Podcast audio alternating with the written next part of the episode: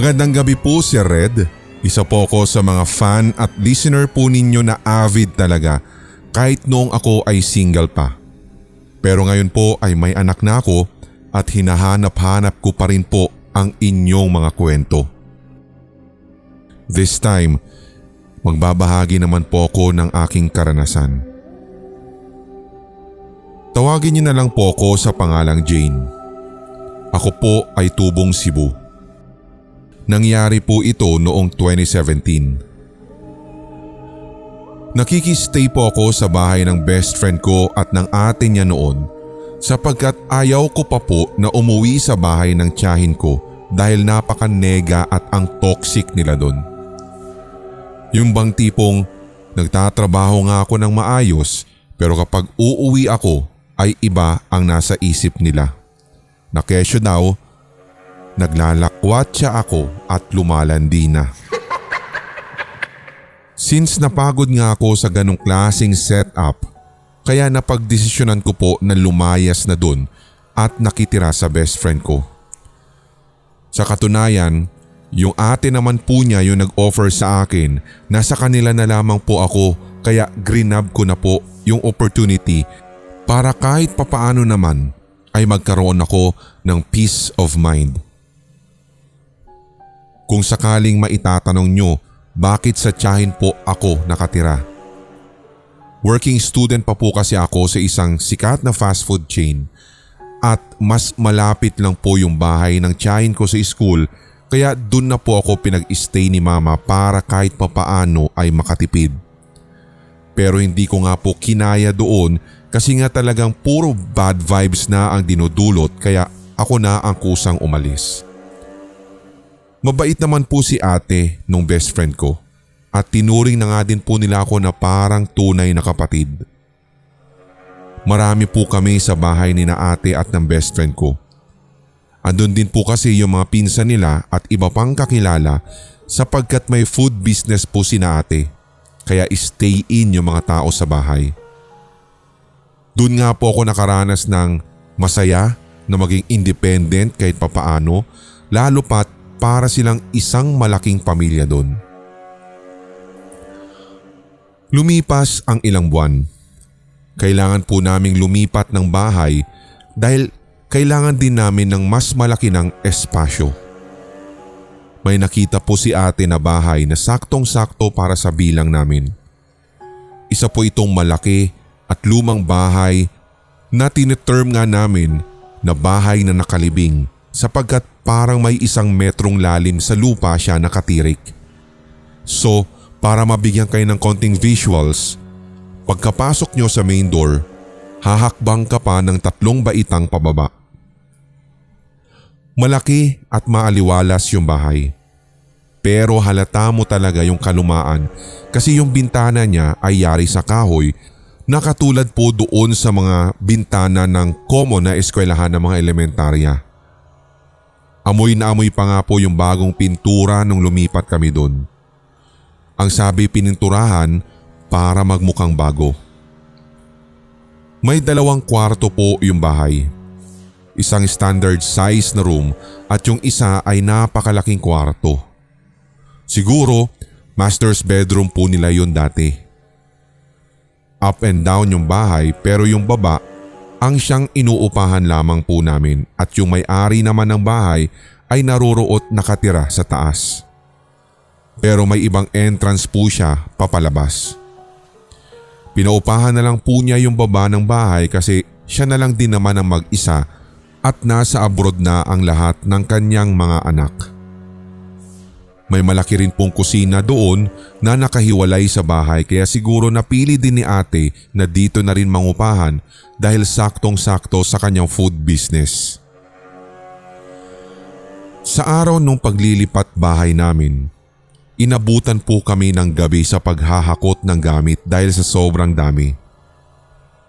Bandang alas 9 na nga po ng gabi yun nang mapagdesisyonan po ni ate na pagpahingahin na yung mga boys at balikan na lang bukas yung mga naiwang gamit sa una naming tinirhan.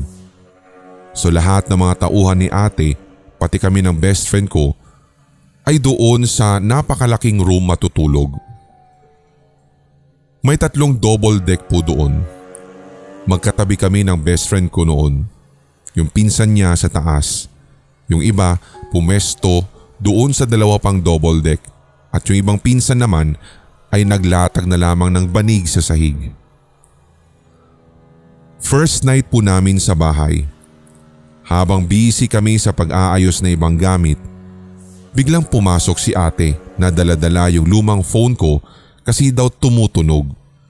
Ringtone ko nga po iyon kapag may tumatawag. Pero ang nakapagtataka, hindi ko na po ginamit yun kasi nga po nasira na yung LCD niya sa ng pagkakabagsak habang nasa CR ako noon.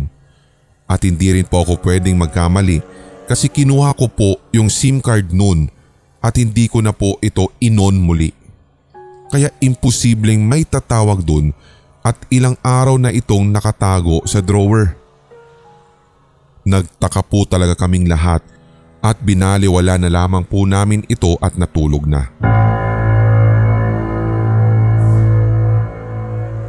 Kinabukasan ay naging busy na naman po ang lahat sa pagpre-prepare ng foods at nag-resign na rin po ako sa dating work ko. Kaya kay ate na lang po ako nagtatrabaho at kami ng best friend ko. Trabaho sa umaga at nag-aaral naman po sa gabi. The second night namin sa bahay. Kakauwi ko lamang po galing eskwelahan. Usually po, tulog na ang mga tao sa bahay kapag umuuwi kami kasi maaga pa po sila gigising. Bandang alas 10 po iyon ng gabi. After namin kumain ay nag-decide yung best friend ko na magpahinga na. Pero pinauna ko na siyang matulog kasi may tatapusin pa akong report para bukas. So habang tulog ang lahat, ako naman po ay dilat na dilat pa rin ang mga mata at nakatutok sa laptop. Sinaksak ko pa nga yung earphones ko at nagpatugtog ng music para malibang at mawala ang antok. Natapos ako bandang alauna ng madaling araw. Pagkatapos ko pong magligpit ay pinatay ko na rin yung ilaw, umupo muna at sumandal sa dingding sa gawin ng paanan ng best friend ko at nag-scroll muna sa FB. Pero pagkaupo ko pa lamang po si Red ay para akong binuhusan ng malamig na tubig dahil otomatikong nanigas ang buo kong katawan kasi aaksyong sasandal pa lamang ako sa dingding ay may sumitsit po ng napakalakas sa kaliwang bahagi ng tenga ko. Yung sitsit po na parang katabi mo lang at ang diin-diin sa tenga mo. Nabalutan ako agad ng hilakbot. Di po ako nakagalaw ng ilang segundo kasi alam ko pong ako na lang yung gising at isang malaking built-in cabinet lamang po ang nasa bandang kaliwa ko. So dahil sa kuryosidad, inon ko yung flashlight kasi kapag off po talaga lahat ng ilaw sa kwarto, literal na wala kayong makikita sapagkat parang ang nakabaon kasi yung bahay na yun. Isang metro nga ang lalim. Kaya kahit nga po umaga ay madilim pa rin doon dahil hindi pumapasok ang sinag ng araw. So pagka-on ko ng flashlight Una ko pong tiningnan yung best friend ko sa pagbabaka sakali na pinaprank lamang niya ako. Pero mahimbing na mahimbing po siyang natutulog at yung mga kasamaan po namin ay ganun din. Pagkatapos, dahan-dahan ko pong inilingon yung ulo ko sa bandang kaliwa ko kung saan nanggaling yung sitsit kanina. Naninigas pa rin po ako noon pero pinipilit ko pong lumingon para malaman kung ano o sino yung sumitsit sa tenga ko. Pero pagkalingon ko po, wala akong nakita. Pero bukas na po yung malaking built-in cabinet. Kaya gayon na lamang po yung pagmamadali kong tumabi sa best friend ko at nagtalukbong ng kumot at pinilit ko ng matulog.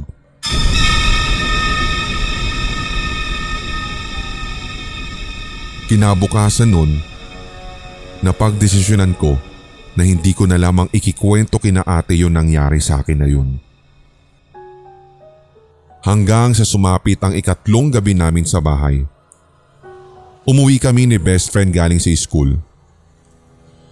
Maaga kaming pinauwi ng aming teacher sa last subject namin kaya naabutan pa namin silang kumakain at nakisalo na rin po kami. Pagkatapos kumain ay nagpa siya kaming manood ng TV at saktong horror pa nga yung palabas nun. Isa sa mga gustong gusto ko rin po na panoorin. Nakaupo po kami sa sofa at yung sofa po ay nasa bandang kaliwa kung nakatayo ka papasok sa pintuan ng bahay at tanaw po yung dalawang kwartong magkatapat mula sa pinto. So habang nanonood ng TV, bigla po akong napalingon sa gawing kanan ko sa hindi ko rin malaman na dahilan. Andun naman po yung dalawang kwartong magkatapat. Hindi ako pwedeng magkamali nun, Sir Red. May dumaan po kasi talagang isang itim na figura. Lalaking matangkad kung pagbabasyan ko yung bulto ng katawan nun. Pumasok siya sa kabilang kwarto. Nakapagtataka lamang po kasi dahil hindi ko nakitang nagbukas yung pintuan ng kwarto pero dinig na dinig po yung pagbubukas sara ng pinto na yun. Yung kwartong pinasukan po nung lalaki ay yun po yung kwarto ni ate. Pero binaliwala ko na lamang dahil baka mamaya ay namamalikmata na lang ako. Kaya finokus ko na lang po ang aking atensyon sa panonood nung movie. Nung nagpapahinga na po kami, biglang nag-open up yung best friend ko na may nakikita daw siyang lalaking pumapasok sa kwarto ni ate at nadidinig din niya yung pagbubukas sara ng pinto. Kaya doon ko po na-confirm talaga Sir Red na hindi lang pala ako namamalikmata dahil may iba ding nakakita bukod sa akin. Pero mas natakot ako sa sinabi niya kasi hindi pa pala nabuksan yung kwartong iyon simula nung dumating kami sa bahay. Dahil ayon sa kanila, yung susi daw po nung mismong kwartong iyon ay nasa pamangkin pa nung may-ari at hindi pa na iti-turn over kay ate kaya pala sa sala lang sila natutulog nun.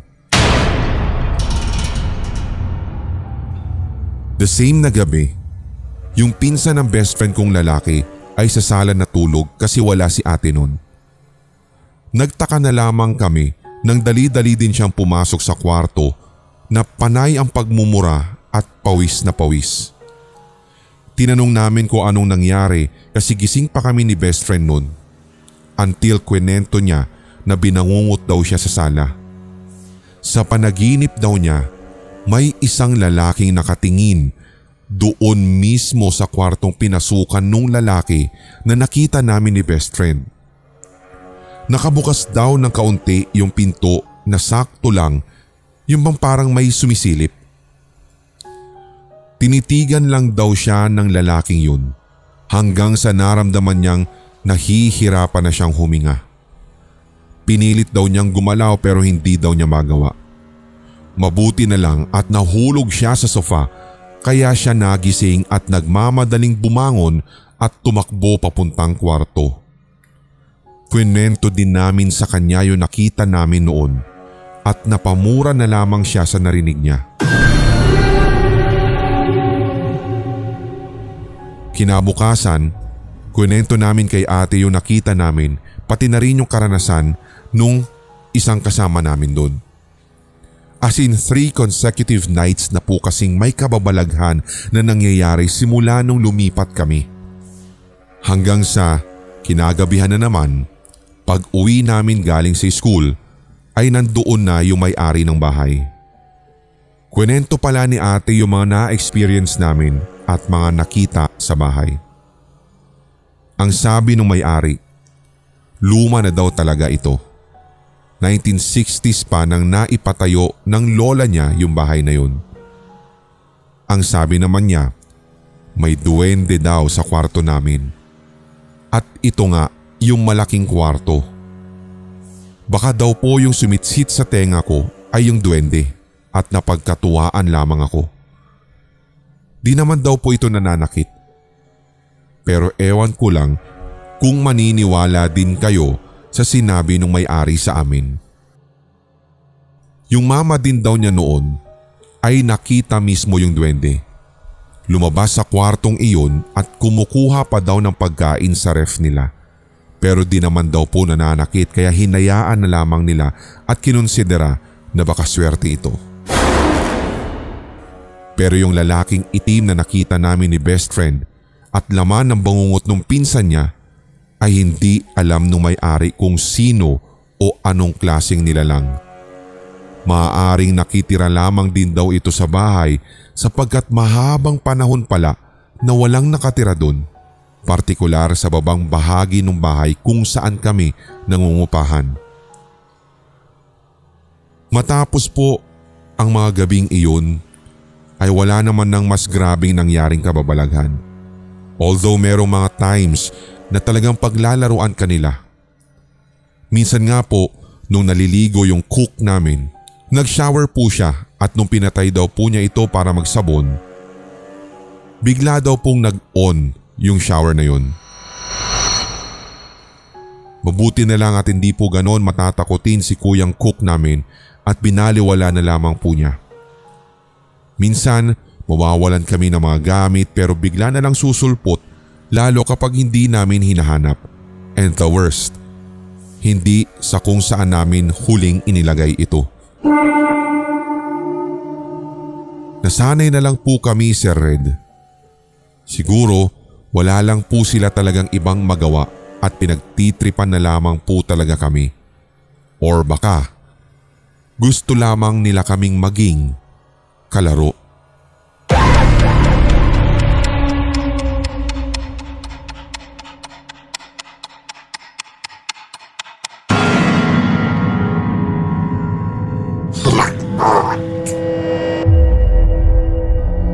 Inyong napakinggan ang tampok nating kwentong katatakutan dito sa Hilakbot TV Pinoy Horror Stories The Podcast. Maaari kang magbahagi ng iyong sariling kwentong kahila-hilakbot sa pamamagitan ng email sa sindakstories2008 at gmail.com.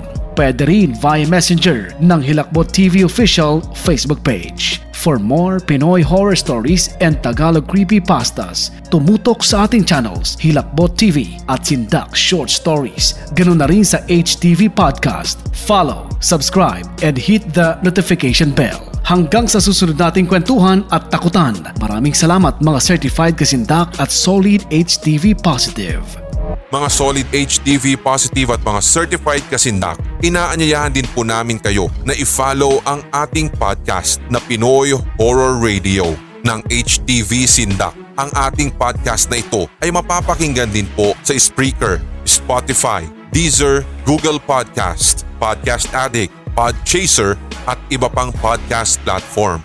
Magkarinigan po tayo sa Pinoy Horror Radio, the podcast. Ngayong taon, tuloy-tuloy ang ating kwentuhan at unli takutan dito sa Hilakbot Pinoy Horror Stories Radio. Your first 24-7 non-stop Tagalog horror stories sa YouTube.